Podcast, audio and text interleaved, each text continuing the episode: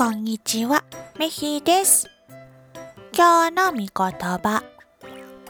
詩編55編22節重荷を主に委ねなさい。主が背負ってくださいます。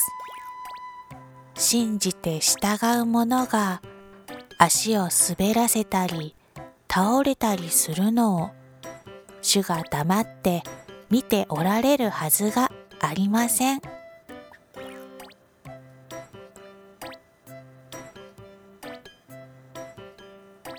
今日もイエス様に委ねて過ごす一日となりますように。